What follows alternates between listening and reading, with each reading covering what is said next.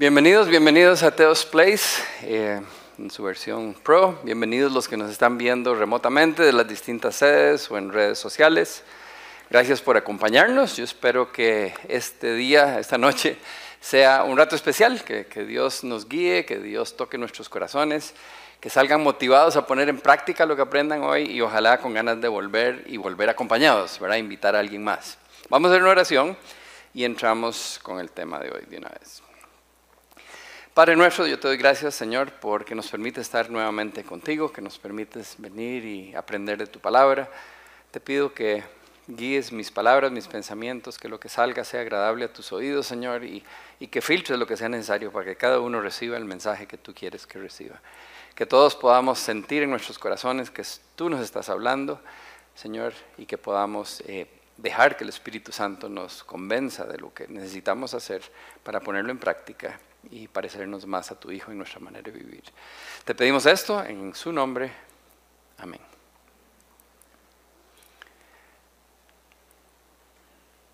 Una pregunta un poco rara, pero ¿quiénes de los que están aquí piensan que si tuvieran un poquito más de plata podrían vivir mejor? Se digo que no me oyeron. A ver, remotamente también. sí, levante la mano porque voy a adivinar yo quiénes son.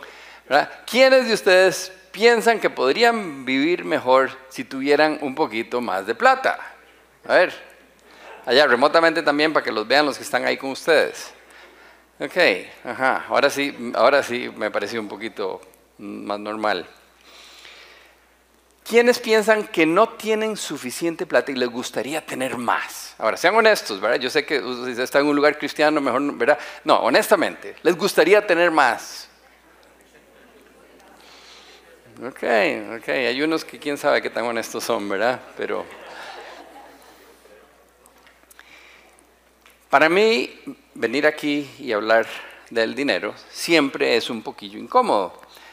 Eh, por dos razones. La primera es porque existe un prejuicio, ¿verdad? que los cristianos siempre están pidiendo plata. Y a veces es cierto. Entonces ah, vamos a pedirles, no mentiras, hoy no voy a hablar de pedir. Em, no, más bien quiero tranquilizarlo. Si usted es nuevo y probablemente no me conoce y, dice, ah, no, ya van a empezar a pedir plata. Este, desde que empezamos a trabajar para Dios, Debbie y yo, hace más de 30 años, en Unidos por Cristo y ahora en Teos, Dios nos ha dado la posibilidad de trabajar de gratis. Entonces nosotros somos voluntarios, trabajamos a Donorem, más bien somos de los que donan, hemos donado desde que empezó Teos todos los meses. Em, entonces, pues hasta donde Dios permita, seguirá siendo así. Entonces, si hay gastos, no me incluyen a mí, ¿verdad? Entonces, cuando yo les digo que ayuden y que pongan y que donen, es para que ayuden a Teos a la tarea que tenemos de ayudarle a la otra gente, a gente a disfrutar de una relación cada vez más cercana con Dios. Y la razón por la que ustedes, si vienen por primera vez, tienen un lugar bonito donde sentarse y les van a dar comidita y todo lo demás, eh, y podemos grabarlo y proyectarlo en otros lugares, es porque los que hemos sido generosos y hemos donado antes que ustedes vinieran, les permite a ustedes estar aquí. Y si ustedes ayudan, van a permitir que más gente en el futuro puedan disfrutar lo que ustedes están disfrutando ahora. ¿Okay?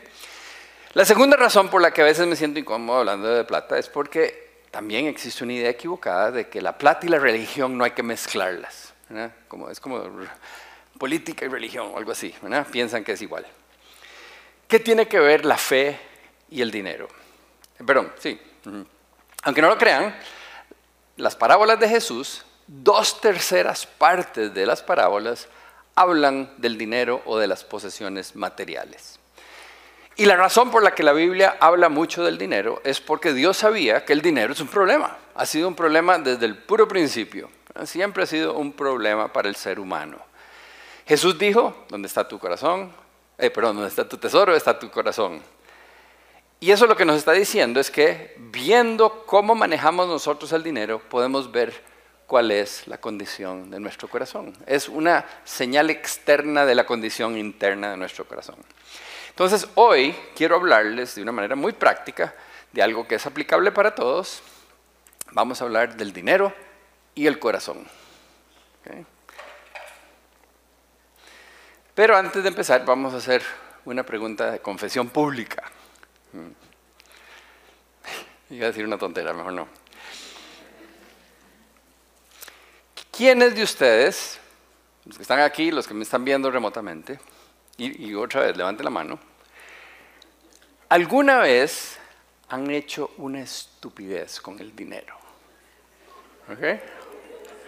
A ver, ok, ahora sí están más honestos, ahora sí están más honestos, ¿verdad? Para los que no entendieron la pregunta, ¿verdad? ¿alguna vez han hecho mal uso del dinero? Una estupidez. Sí, hasta el más chiquitico levantó la mano.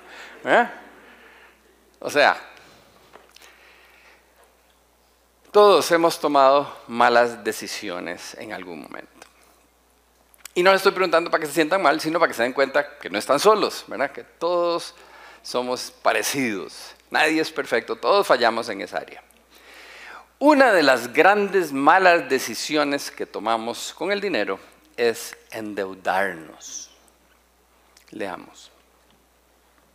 Proverbios 22.7. Los ricos son los amos de los pobres, los deudores son esclavos de sus acreedores. Pusieron atención, leanla por dentro, ¿verdad? Vean la segunda parte, dice los deudores, o sea, los que deben, los que pidieron prestado, son esclavos. Nosotros no usamos esa palabra, otra versión dice, son siervos. Obviamente nosotros no diríamos eso, somos esclavos del prestamista, pero, pero más o menos, ¿verdad? La gente que está muy endeudada se siente amarrada, se siente que no tiene libertad, están al servicio de sus deudas, trabajan para pagar deudas. Eso es lo que es un esclavo. Está dedicado a servir algo. La gente dice a veces, es que nos gustaría casarnos, pero en este momento no podemos porque estamos hasta aquí, ¿verdad? No hay plata. O quisiéramos tener un hijo, otro hijo, adoptar un hijo, pero no hay plata. Estamos amarrados. Yo odio mi trabajo, quisiera cambiarme, pero no puedo renunciar porque tengo que pagar las cuentas.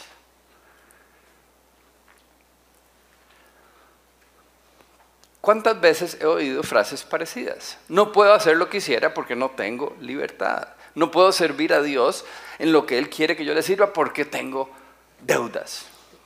Me encantaría ayudarle a los más pobres, pero no puedo porque no me alcanza. Me gustaría ayudar, ir de misionero a algún lugar, pero no tengo plata ni para llegar a Talamanca, ¿verdad? Quisiera ir a un campa, pero no me alcanza porque debo un montón de plata. Quisiera darle el diezmo a Dios, pero ¿de dónde?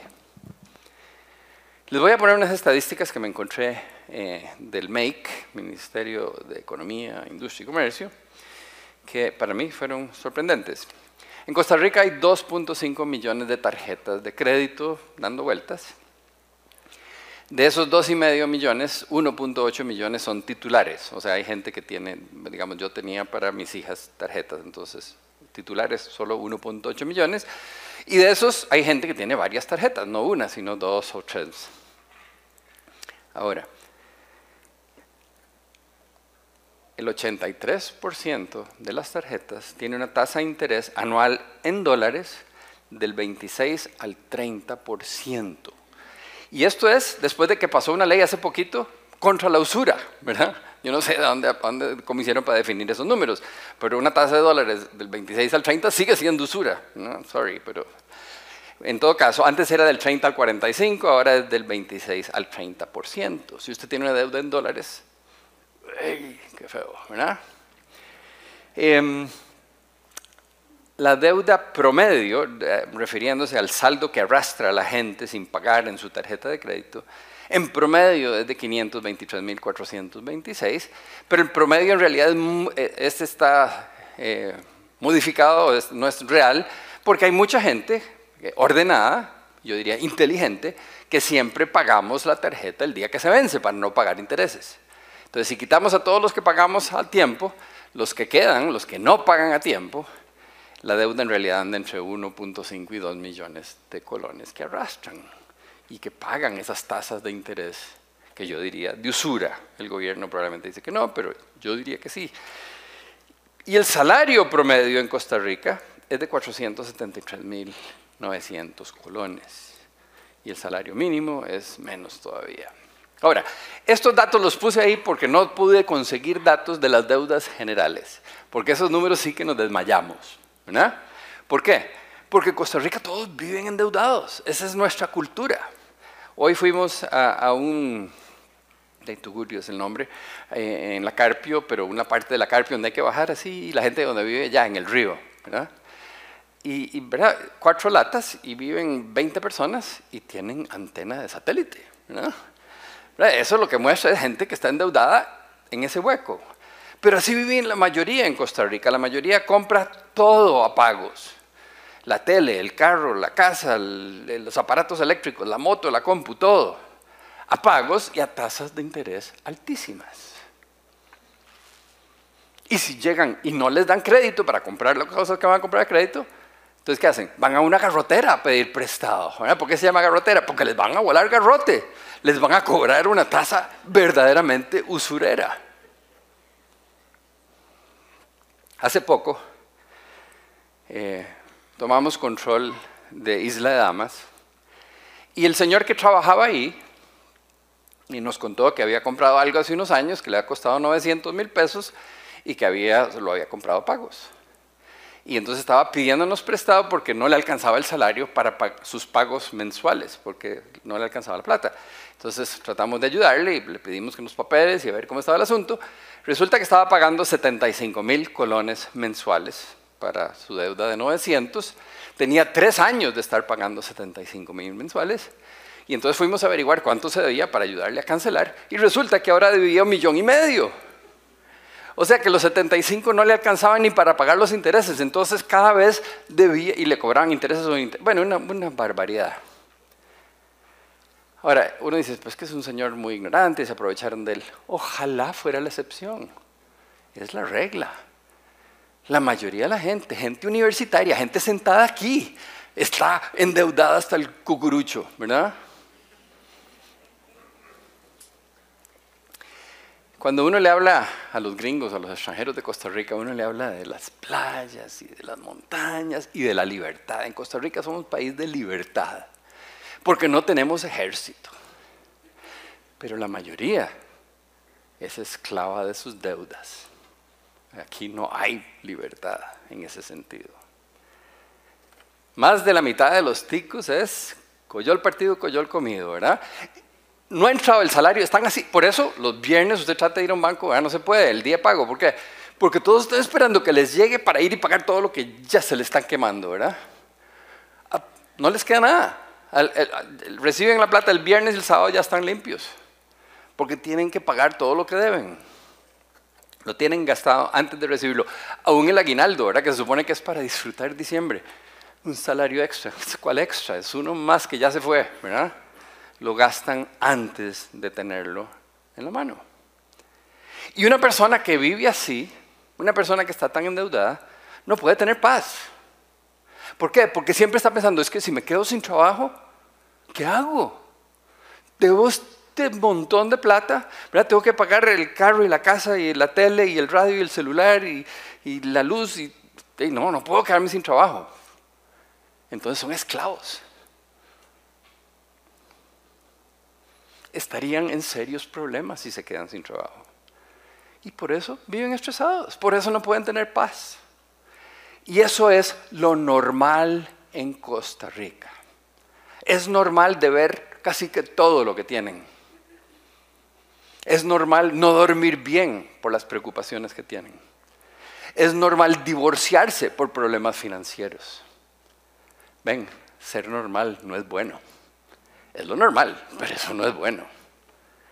Los cristianos no hemos sido llamados a ser normales. Fuimos llamados, perdonados y adoptados para ser abnormales, para vivir vidas abundantes, llenas de gozo y de paz, no de preocupaciones. Mateo 6, 31 al 32.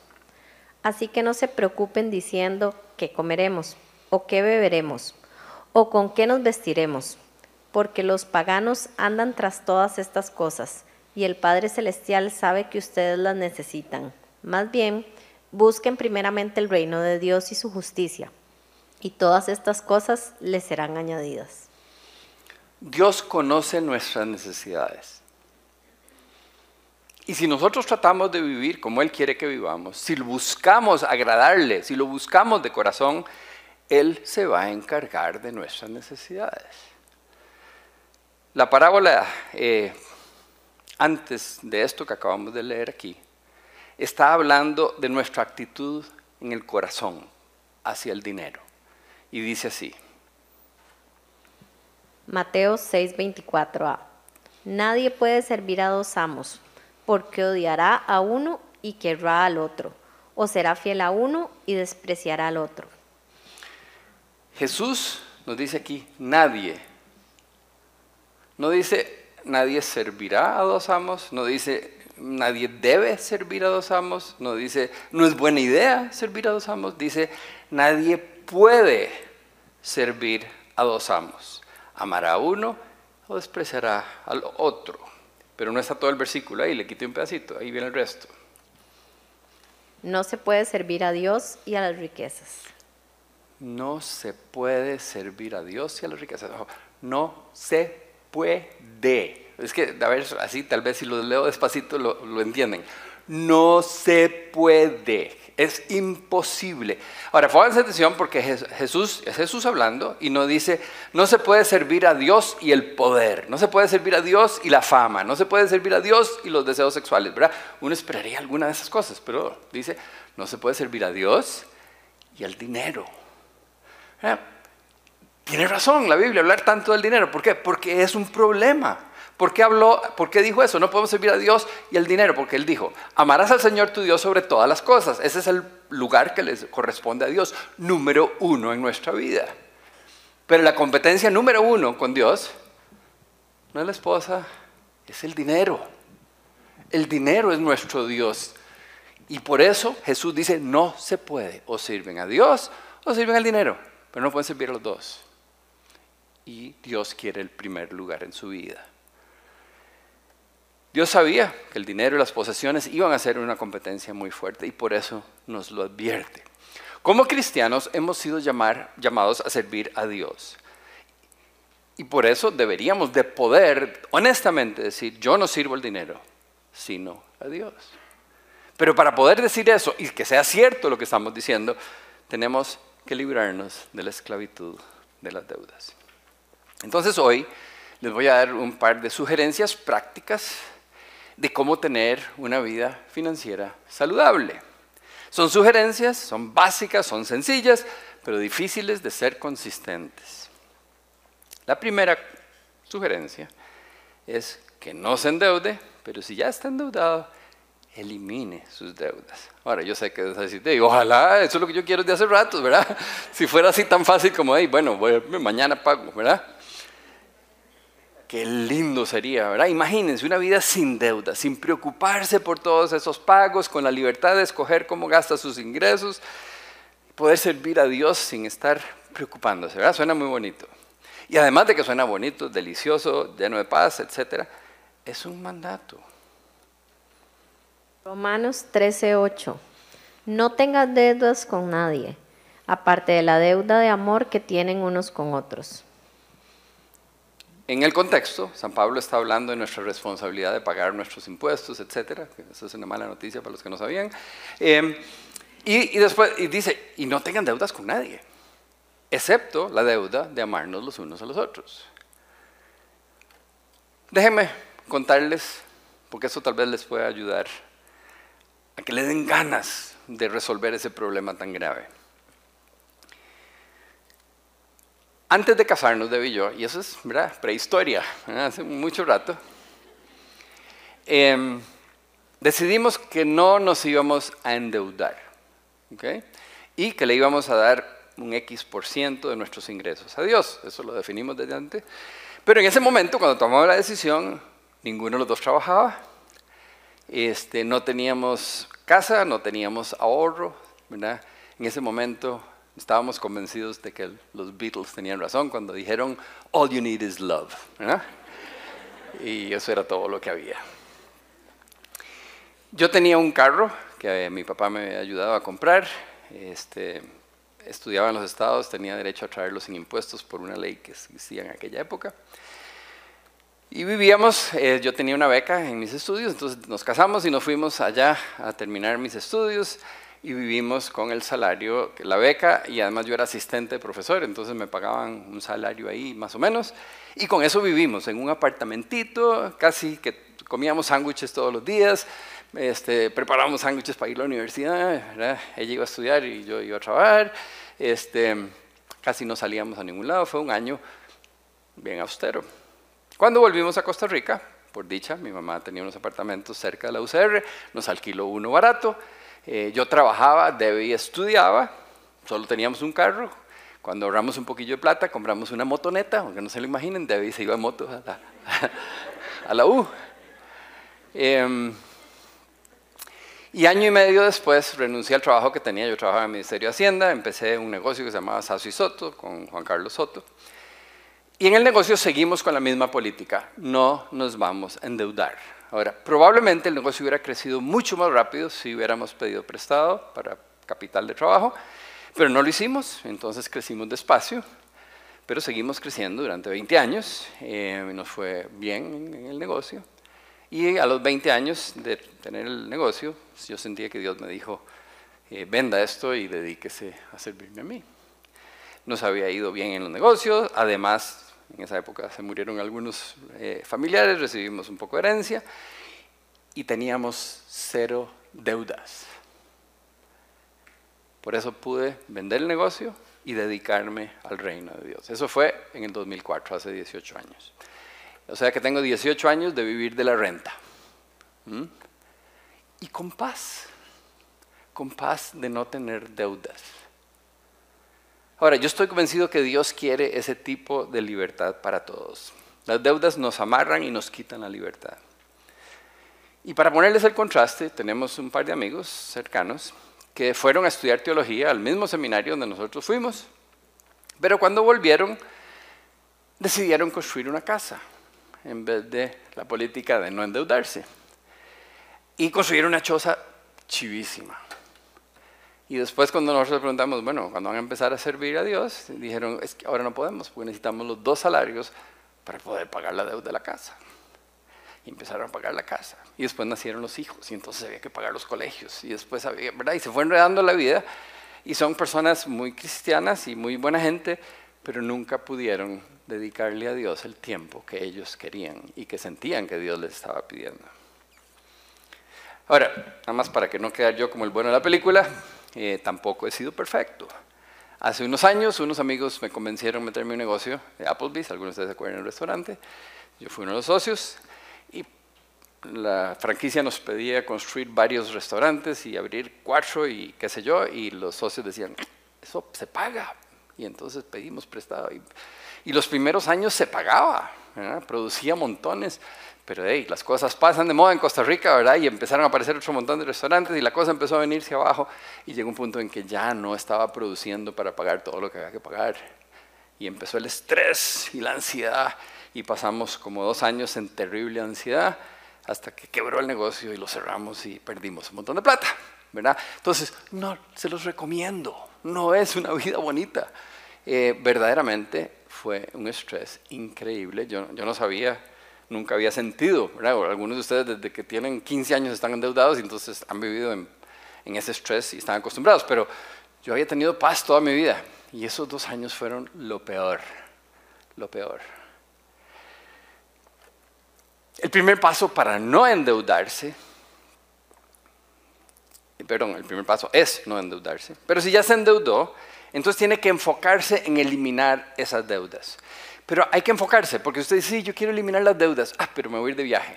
Ah, yo quiero eliminar las deudas, pero vea qué chido esa cartera. ¿verdad? Y así nunca va a poder. Requiere disciplina y sacrificio. Ahora, hoy no hay tiempo para decirles cómo salir de deudas, y si usted está en esa situación y no tiene una buena eh, estrategia para salir de eso, entonces le recomiendo que lleve un curso que dan en TEOS que se llama Cómo administrar el dinero. Eh, tómele una foto a eso, entre a ese link y se inscribe ahí, ahí, eh, eso no es la inscripción directa, pero eso es para que en junio, que empiece el curso, les manden la información y les digan qué tienen que hacer. Y ese curso les va a ayudar muchísimo a ordenarse y trabajar para salir de deudas. La segunda eh, sugerencia práctica es limitarse a sus posibilidades. Eso, eso, es como desconocido para la mayoría de los ticos. Limitarse a las posibilidades. Solo lo que me alcanza voy a comprar. Eh, a menos que usted tenga mucha plata, ¿verdad? Puede ser. Se pegó la lotería, o le, viene, no sé, de una familia está forrada. La única manera de no endeudarse, o para salir de deudas, es limitarnos a nuestras posibilidades. Y para ello es sumamente importante tener un presupuesto, un presupuesto claro, asignar los gastos de antemano. Y mi recomendación es, primero, separar la parte que usted decidió que le va a dar a Dios. Yo sé que ustedes son nuevos aquí, ese maestro se volvió loco darle a Dios y no tengo plata. ¿verdad? Si quiere que le funcione, tiene que confiar en Dios. Y Dios nos pide la primera cosecha, así dice en el Antiguo Testamento. Dios quiere lo mejor de la cosecha. Y dice, y yo me encargo de usted.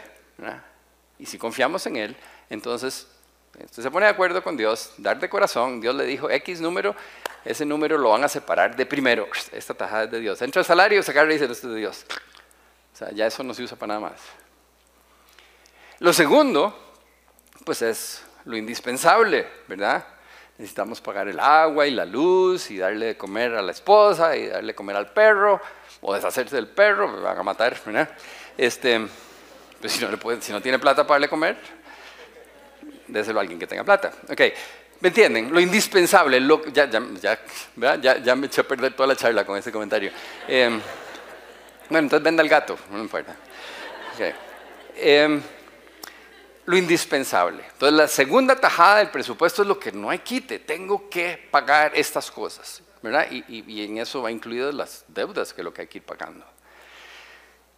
El tercer rubro es, un ahorro, que en el caso del que está endeudado no es ahorro, es pague, ¿verdad? Pague, no, sobra para, para, para ahorrar, hay que ir pagando.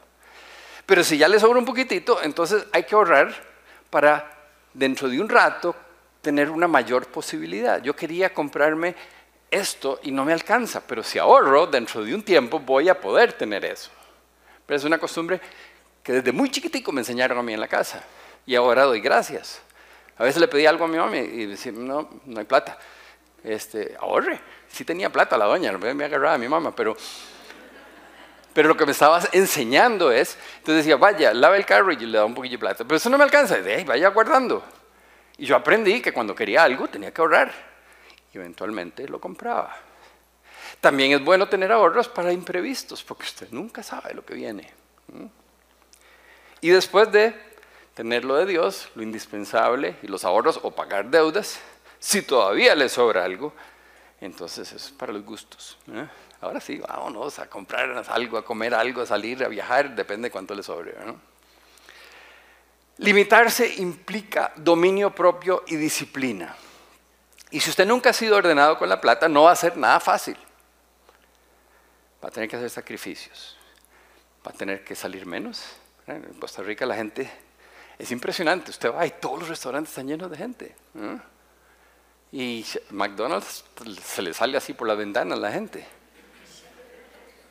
y Starbucks, ¿verdad? Vaya, ¿verdad? Usted puede chorrear en la choza y no le cuesta nada, pero va y paga un montón de plata por un café y, está endeudado. O sea, hay que aprender a limitarse. No vamos a poder tener tantas vacaciones, no vamos a tener tiempo para pasear, no vamos a poder comprar tantos zapatos, no vamos a poder, pero no sé, hay un montón de cosas, no sé, cada uno de ustedes sabe lo que va a tener que limitarse y sacrificio porque les cuesta, ¿verdad? Porque es lo que ustedes quieren, pero no, no lo pueden pagar.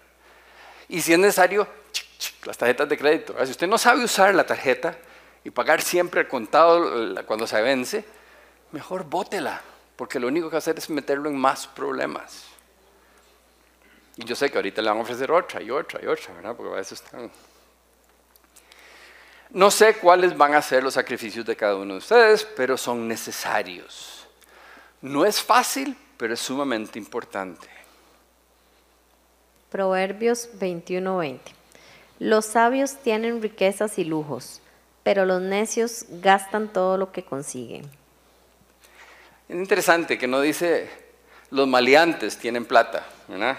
Dice los sabios. Porque aún los maleantes que se roban un montón de plata, si no la saben manejar, se quedan sin nada, tienen que ir a robar más, ¿verdad? Este, los sabios, los que saben manejar la plata, pueden darse lujos. Pero los necios, y ahora pon atención, cuando la Biblia dice necio no es, ay, qué más necio, ¿verdad? No, es, eso. Porque nosotros usamos necio como majadero, ¿verdad? Cuando la Biblia habla de necio, se refiere a tonto, qué más más tonto, verdaderamente tonto. Y dice, los tontos gastan lo que consiguen, plata que entra, plata que sale.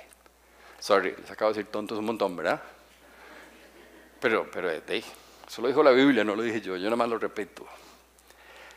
Si ustedes leen los proverbios, por todos lados habla de los necios y los necios son gente que no tiene sabiduría, que hace mucha tontera, que no son inteligentes en el uso de las cosas.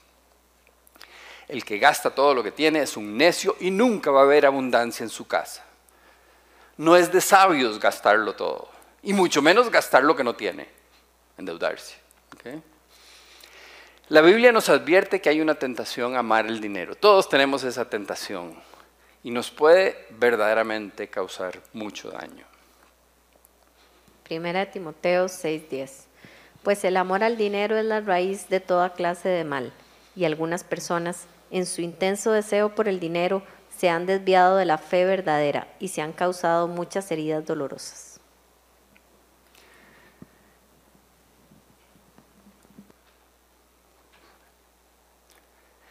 Ahí no dice que la plata sea algo malo. ¿Mm? Dice, el amor al dinero es un problema. Hay gente que, que, piensa, no, pues yo no tengo plata, si es que yo no amo el dinero. Eso no es cierto, ¿verdad? Porque si usted pasa pensando en lo que quiere tener, en lo que el otro más tiene, criticando al otro porque él tiene y usted quiere tener lo que el otro tiene, endeudándose para tener lo que el otro tiene, usted ama el dinero, solo que no tiene, pero lo ama. Pasa pensando en eso todo el día. Por otro lado, piensan que el que tiene mucha plata es porque ama el dinero. Y a veces es cierto, pero no siempre. Hay gente que tiene plata simplemente porque tiene un buen trabajo y saben administrar sus ingresos y van ahorrando y van teniendo más, pero no se dejan controlar por el dinero, no viven para el dinero. Entonces, no es, el dinero no es ni bueno ni malo, es neutral. Es nuestra actitud hacia el dinero, la que puede estar bien o puede estar mal. Muchos piensan, si tuviera más plata, se resolverían mis problemas. Si tuviera más plata, no tendría que trabajar tanto. Los que tienen más plata normalmente tienen más responsabilidades y trabajan más horas. ¿Ustedes saben eso? Ustedes quieren un aumento, les van a dar un puesto más arriba, los van a apretar más duro. Entonces no siempre es cierto que más plata va a trabajar menos, ¿verdad? O piensa, si tuviera más plata no tendría deudas. Y eso no es cierto tampoco. ¿Por qué? Porque ahora tiene unas deudas de este tamaño porque es lo que pudo endeudarse. En el momento que le entra más plata, entonces va a tener deudas de este tamaño porque va a comprar cosas más grandes. El que no es sabio con lo poco, tampoco va a ser sabio con lo mucho. La plata no va a cambiar su corazón, va a seguir botando plata simplemente mayores cantidades. Antes debía un Toyotica, ahora debe un Ferrari, ¿verdad? Y cuando lo ahoguen, no van a ahogar peor. La falta de disciplina no se corrige con plata. Ustedes han visto que a veces el que se gana la lotería es un madre que debía todo. Y se gana la lotería, paga las deudas, se endeuda de otra cosa y rapidito está limpio. Aunque eran millones lo que recibió. La, gente a veces dice, bueno, pero si yo tuviera más plata, yo sería más generoso. Tampoco es cierto. Normalmente la gente de mucha plata da un porcentaje menor de sus ingresos para el reino de los cielos. Entonces, no es la plata lo que está mal, es nuestra actitud hacia el dinero. Dicen, aquí hay varios que me pueden corregir, que la marihuana, cuando uno fuma, ¿eh? hay varias sonrisas, a ver si tengo razón o no, que magnifican lo que uno siente. Si uno está triste, se entristece peor. Si uno anda feliz, se más feliz todavía. Si anda con hambre, le da más hambre. Y así sucesivamente. El dinero funciona parecido en que magnifica la clase de persona que somos. Si es una persona que vota plata y le entra dinero, va a votar más plata. Si usted es una persona egoísta y le entra plata, va a ser un egoísta con mucha plata. Si usted es una persona generosa y le entra plata, va a ser una persona aún más generosa porque tiene más que dar. El dinero no cambia lo que somos. Ese cambio tenemos que hacerlo nosotros con la ayuda de Dios. ¿Se acuerdan al principio que les pregunté, ¿quiénes quieren tener más plata? ¿Quiénes sienten que no tienen suficiente? Casi todos levantaron la mano. Leamos. Eclesiastes 5:10. Quien ama el dinero, de dinero no se sacia. Quien ama las riquezas nunca tiene suficiente. También esto es absurdo. El que ama el dinero siempre quiere más. El que ama la riqueza cree que nunca es suficiente. En algún momento, y les conté a ustedes, en una entrevista a, Nelson Rockefeller, no sé si fue Nelson o David Rockefeller, uno de los Rockefellers del Rockefeller Center, de esos supermillonarios, eh, una vez lo entrevistaron, él tenía no sé cuántos billones de dólares, y le preguntaron, eh, señor Rockefeller, ¿cuánto, cuánta plata es suficiente para uno? Y él dijo, un poquito más. Mm, o sea, nunca es suficiente para el que ama el dinero. Y no los puse a levantar la mano para que se sientan mal, sino, y, todo lo que he hablado hoy es para que se examinen, porque a veces no nos hemos dado cuenta lo que hay en el corazón. Pero ustedes, viendo la manera en que viven, viendo qué tantos endeudados están, viendo si están viviendo por encima de su nivel, se van a dar cuenta que no, no está bien el asunto, ¿verdad? Que, que están bajo el control del dinero y que no podemos seguir amando el dinero, tenemos que amar y servir a Dios. Es una situación del corazón que hay que sanar. Ahora déjenme decirles, a excepción de aquellos que están en extrema pobreza, normalmente nuestro problema no es un problema de ingreso. Para la mayoría de los que están aquí, los que nos están viendo remotamente, nuestro problema no es cuánto ganamos, nuestro problema es cuánto gastamos. Primera Timoteo 6:6. Ahora bien, la verdadera sumisión a Dios es una gran riqueza en sí misma, cuando uno está contento con lo que tiene. Este es un principio importante. Si nos contentamos con lo que tenemos, Ah, estamos bien con viajar en bus, o en la motoneta, o en el carro, o con los zapatos que tengo, puedo andar un buen rato. Si estamos ok con lo que tenemos, ahorita salimos de deudas. Unos más rápido que otros, dependiendo de qué tan grandes las deudas, ¿verdad? Pero es el deseo de poseer lo que agrada a los ojos, de, gastar en algo que no podemos tener, lo que nos lleva a meternos en ese hueco. Es ese amor a las cosas y al dinero de querer más y más y más. El no estar satisfechos con lo que tenemos. Eh, eh, ayer eh, el grupo era gente mucho más joven y hay algunos que están a punto de casarse. Y cuando yo les conté de que nosotros nos casamos no teníamos nada y que vivimos en un apartamentito y que vivimos, ¿verdad? Y ellos están ahorrando para tener cada uno un carro y tener una casa y tener un montón de cosas antes de casarse. ¿verdad? La, generación ahora quieren casarse para vivir como viven los papás después de 40 años de ahorrar plata. Quieren empezar en el final. Y entonces lo que hacen es que se endeudan todos y después sufren toda la vida. ¿verdad? No, eso no funciona. Si no quieren ser esclavos del prestamista, necesitamos eliminar deudas. Necesitamos limitarnos a nuestras posibilidades, ordenar nuestro presupuesto, limitarnos a lo que se puede, ¿verdad? Lo que necesitamos no es plata, lo que necesitamos es a Jesús y que nos ayude a ordenar nuestra vida. Él nos va a dar sabiduría si se la pedimos y lo buscamos para manejar el dinero que Dios nos ha dado y para tener libertad. Ahora, como cristianos no podemos amar el dinero, debemos amar a Dios. Queremos administrar el dinero que Dios nos ha dado como Él quiere que lo administremos. Y este es uno de esos puntos delicados, pero yo no les puedo prometer que Dios los va a bendecir con dinero a nadie. Pero la experiencia me dice que cuando somos fieles a Dios con el uso del dinero, cuando lo usamos de una manera agradable a Él, Dios nos confía más. En mi caso, y los amigos que yo conozco que han sido personas generosas y que han tratado de administrar lo que Dios les ha dado de una manera agradable a Dios, Dios los ha bendecido con más. Porque confía en nosotros que vamos a utilizar bien ese dinero extra en vez de ir y comprar un Ferrari. Queremos administrar el. Tenemos que llegar al punto de entender que le pertenecemos a Dios, nosotros como persona, y todo lo que somos y todo lo que tenemos. Él nos dio la capacidad para pensar y para lograr un buen trabajo y para poder tener recursos, pero esos recursos le pertenecen a Él también.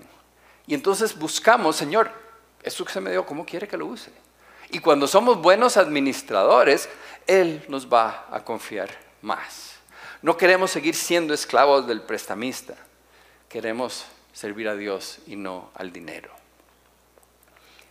Hace unos años, Valeria Díaz, algunos de ustedes la conocen, eh, me contó que tenía, debía el carro, debía la universidad, todas las meses le llegaba la cuenta de la tarjeta y era más de lo que ella se imaginaba y además ya se había comprometido con teos de deducción automática, todos los meses le rebajaban una parte, decía, se estaba ahogando.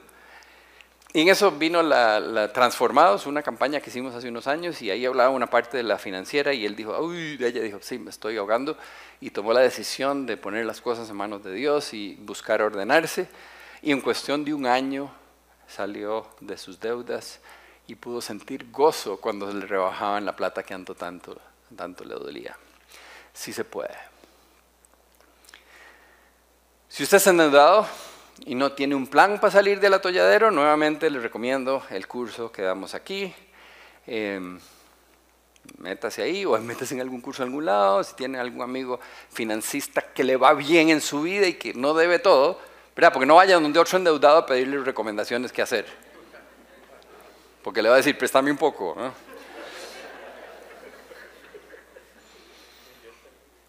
Mientras tanto, mientras empieza el curso, esconda, corte, bote las tarjetas de crédito si no las sabe manejar. Eh, planee, piense en qué está dispuesto a sacrificar y empiece a recortar. A veces la gente no se da cuenta, ese cafecito eh, fino que les dije ahora, si usted se toma un café fino de esos todos los días, Sume para que vea cuánto gasta en un año. Es una barbaridad de plata lo que está votando. Entonces, en pequeñas cosas podemos recortar y cambiar nuestra manera de ser. Tal vez van a tener que dejar de salir de San José, de salir a comer, de ir al cine, yo no sé. Pero asigne la parte de Dios, piense lo que necesita para vivir y empiece a reducir sus deudas lo antes posible. Todos queremos o deberíamos querer decir honestamente, yo sirvo a Dios y no al dinero. El dinero me sirve a mí. Así tiene que ser. Ese es el orden que Dios quiere para nosotros. ¿Cómo me sirve a mí el dinero? Me da libertad para tener tiempo para Dios. Me da libertad de ser generoso y ayudar a los más necesitados. Me permite devolverle a Dios de lo mucho que Él me ha dado. Me permite ayudar y aportar para el crecimiento del reino de los cielos y vivir bien. Yo sirvo a Dios y no al dinero. El dinero me sirve a mí. Vamos a orar. Padre nuestro, yo quiero darte gracias, Señor, porque tu palabra, además de las buenas noticias de, la venida de tu Hijo, para perdonarnos y adoptarnos y permitirnos estar en tu presencia, está llena de sabiduría. Ese libro está lleno de sabiduría. Y, tu hijo particularmente nos dio un montón de parábolas acerca del dinero para advertirnos del peligro del dinero y el deseo de las cosas materiales. Y te pido por todos los que nos están oyendo hoy remotamente o aquí presentes, Señor, que, que nos ayudes, si no estamos endeudados, a mantenernos de esa manera y buscar servirte y administrar ese dinero de una manera agradable a tus ojos. Pero los que están ya eh, endeudados, Padre, que les dé sabiduría que les permitas eh, disciplinarse y sacrificar lo que haya que sacrificar para ordenar sus finanzas y poder salir de esas deudas y poder decir claramente, yo sirvo a Dios y no al dinero, el dinero me sirve a mí. Te pido todo esto en el nombre de tu Hijo Jesús. Amén.